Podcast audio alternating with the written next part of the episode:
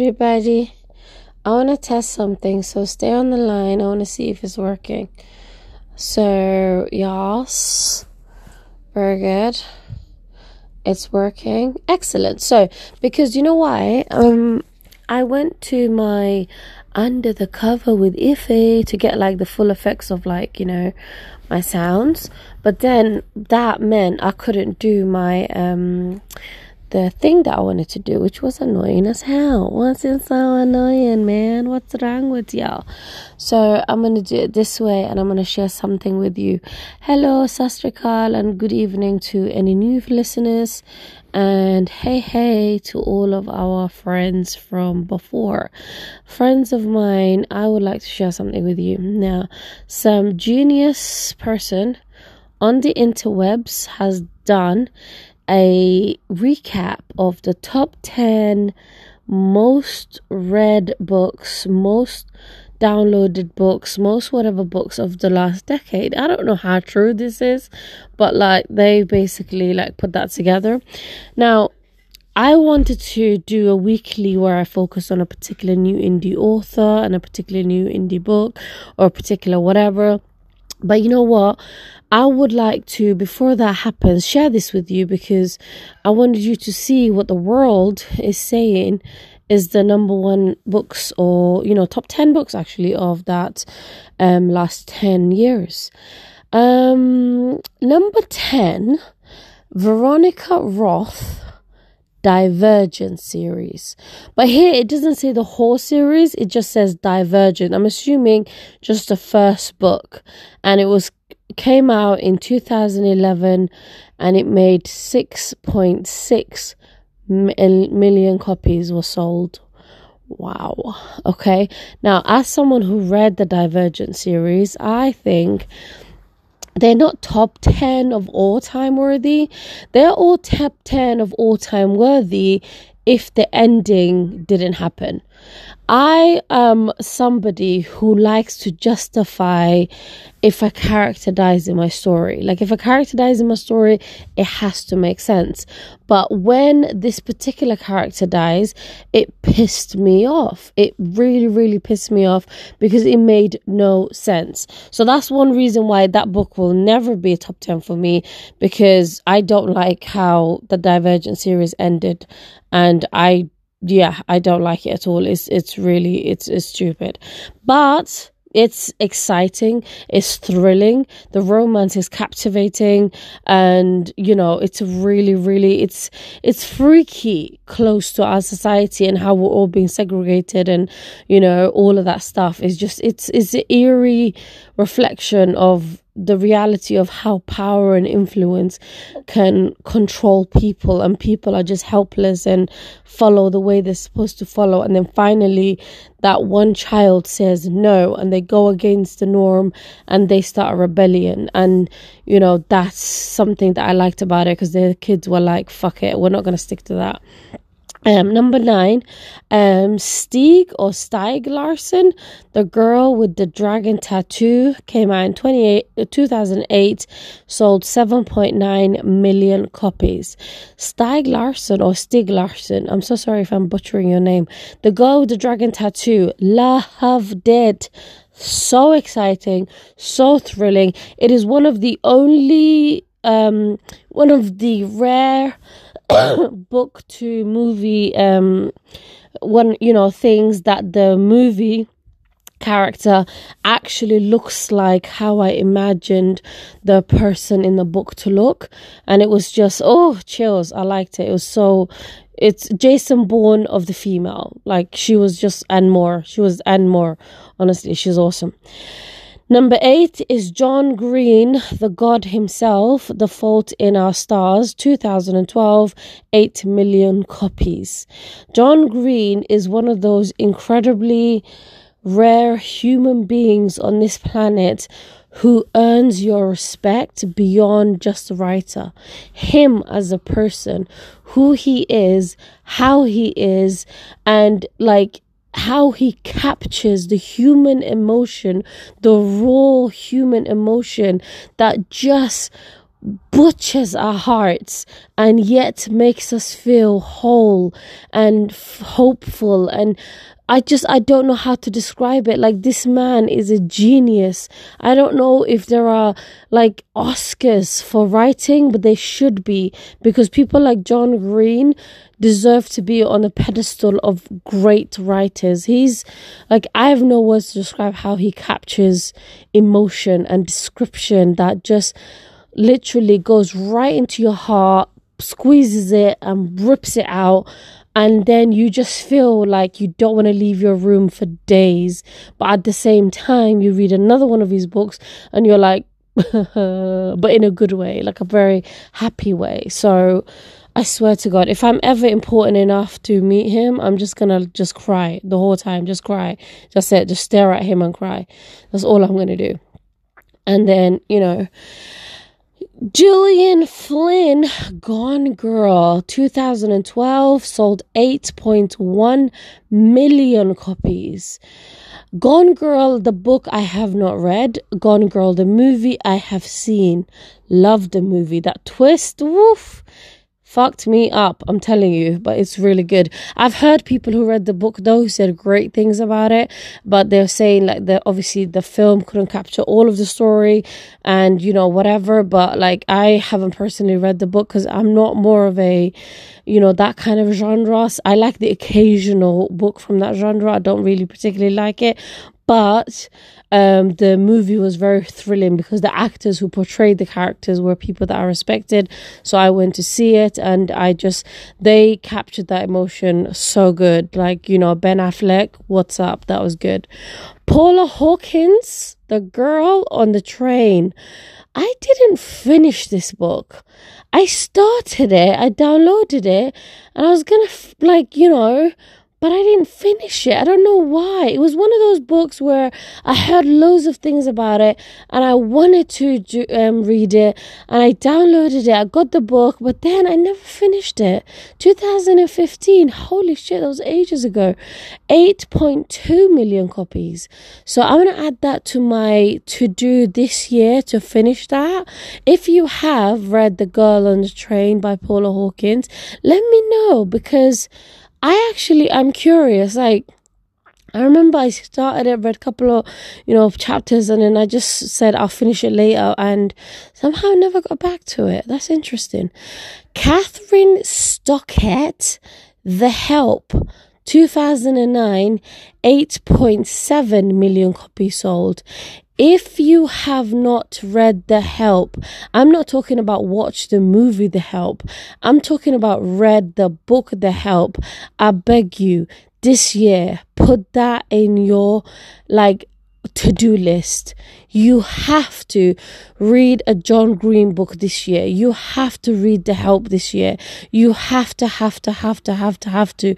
Those books, add them to your calendar, because it's one of those great writings that deserves to be read. It deserves to be read. There are some writings that are just, it's a good book, interesting.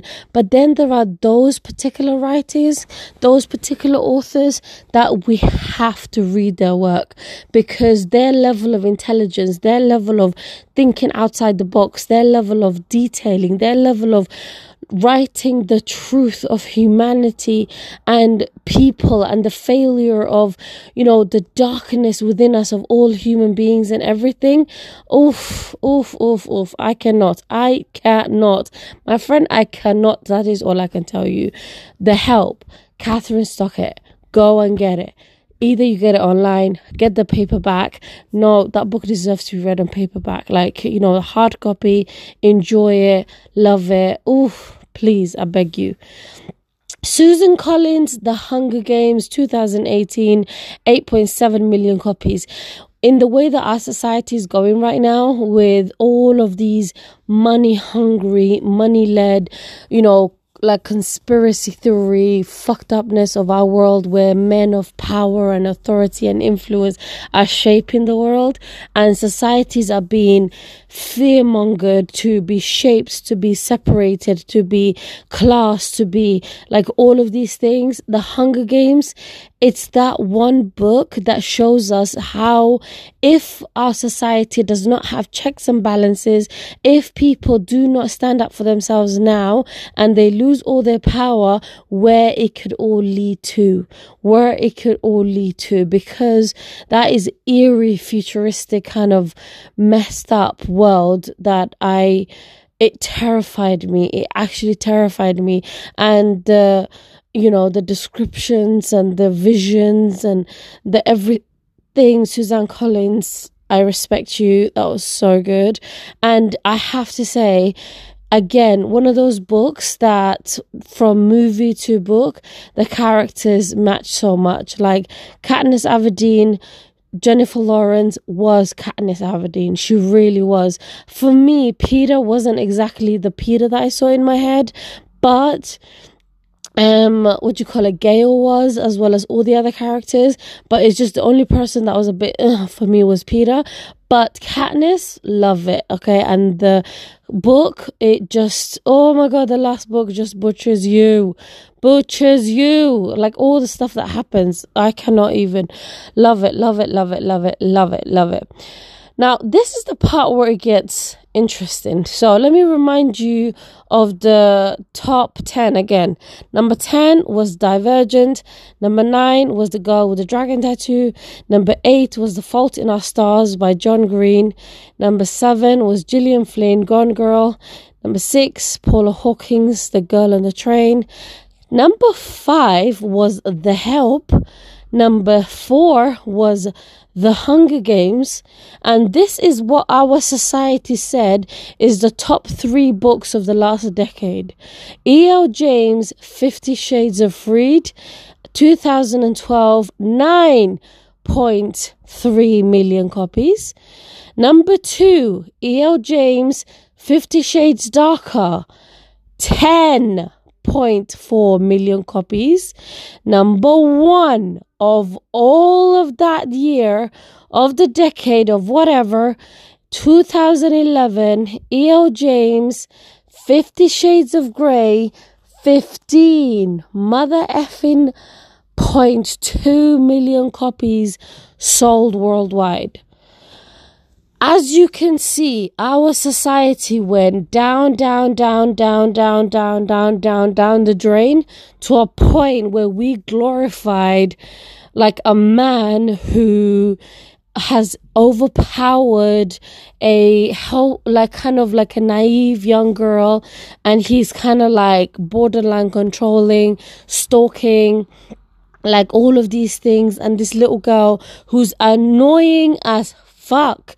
Like, to an extent, once you get through all of the unnecessary, over-the-top, repetitive, graphic sex scenes, once you get over that and you actually start to see the story a little bit, you can actually see that Christian has a decent story. Like, he himself, minus his mental health that he never treated, okay, because of all the things that happened to him with the lady that molested him as a child, and the thing with his mom, and all being surrounded by prostitution and crack and, you know, the drugs and the abuse and everything that he went through. It messed him up as a teen, and then later affected him as an adult, right?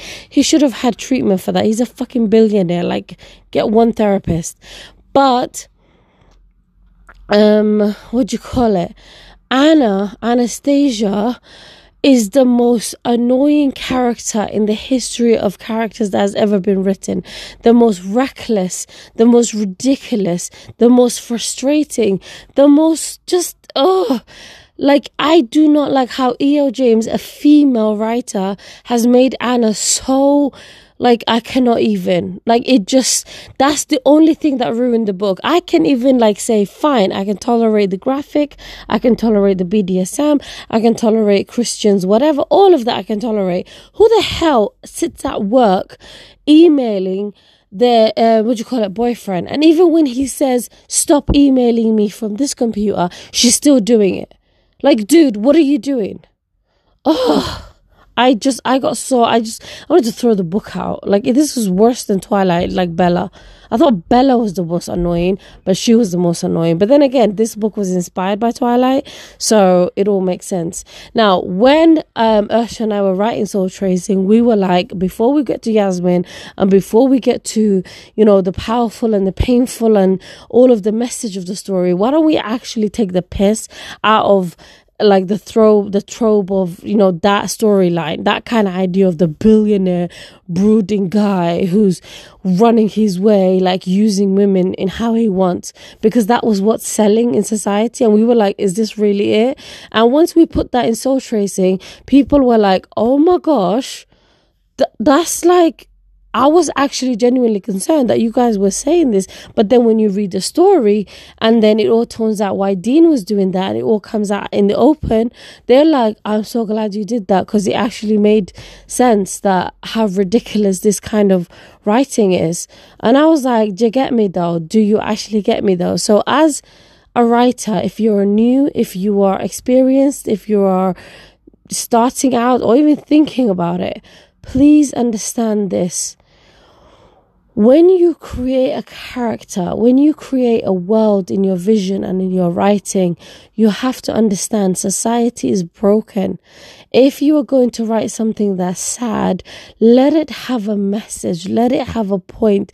The really sad twist in Soul Tracing that impacted so many people emotionally, it had a purpose, it had a point, and people were given the comfort of knowing that, you know, despite all of the pain, there was a point to this. But then focusing on the happy and focusing on the positive, which is Dean's transformation and growth as a character development throughout the story.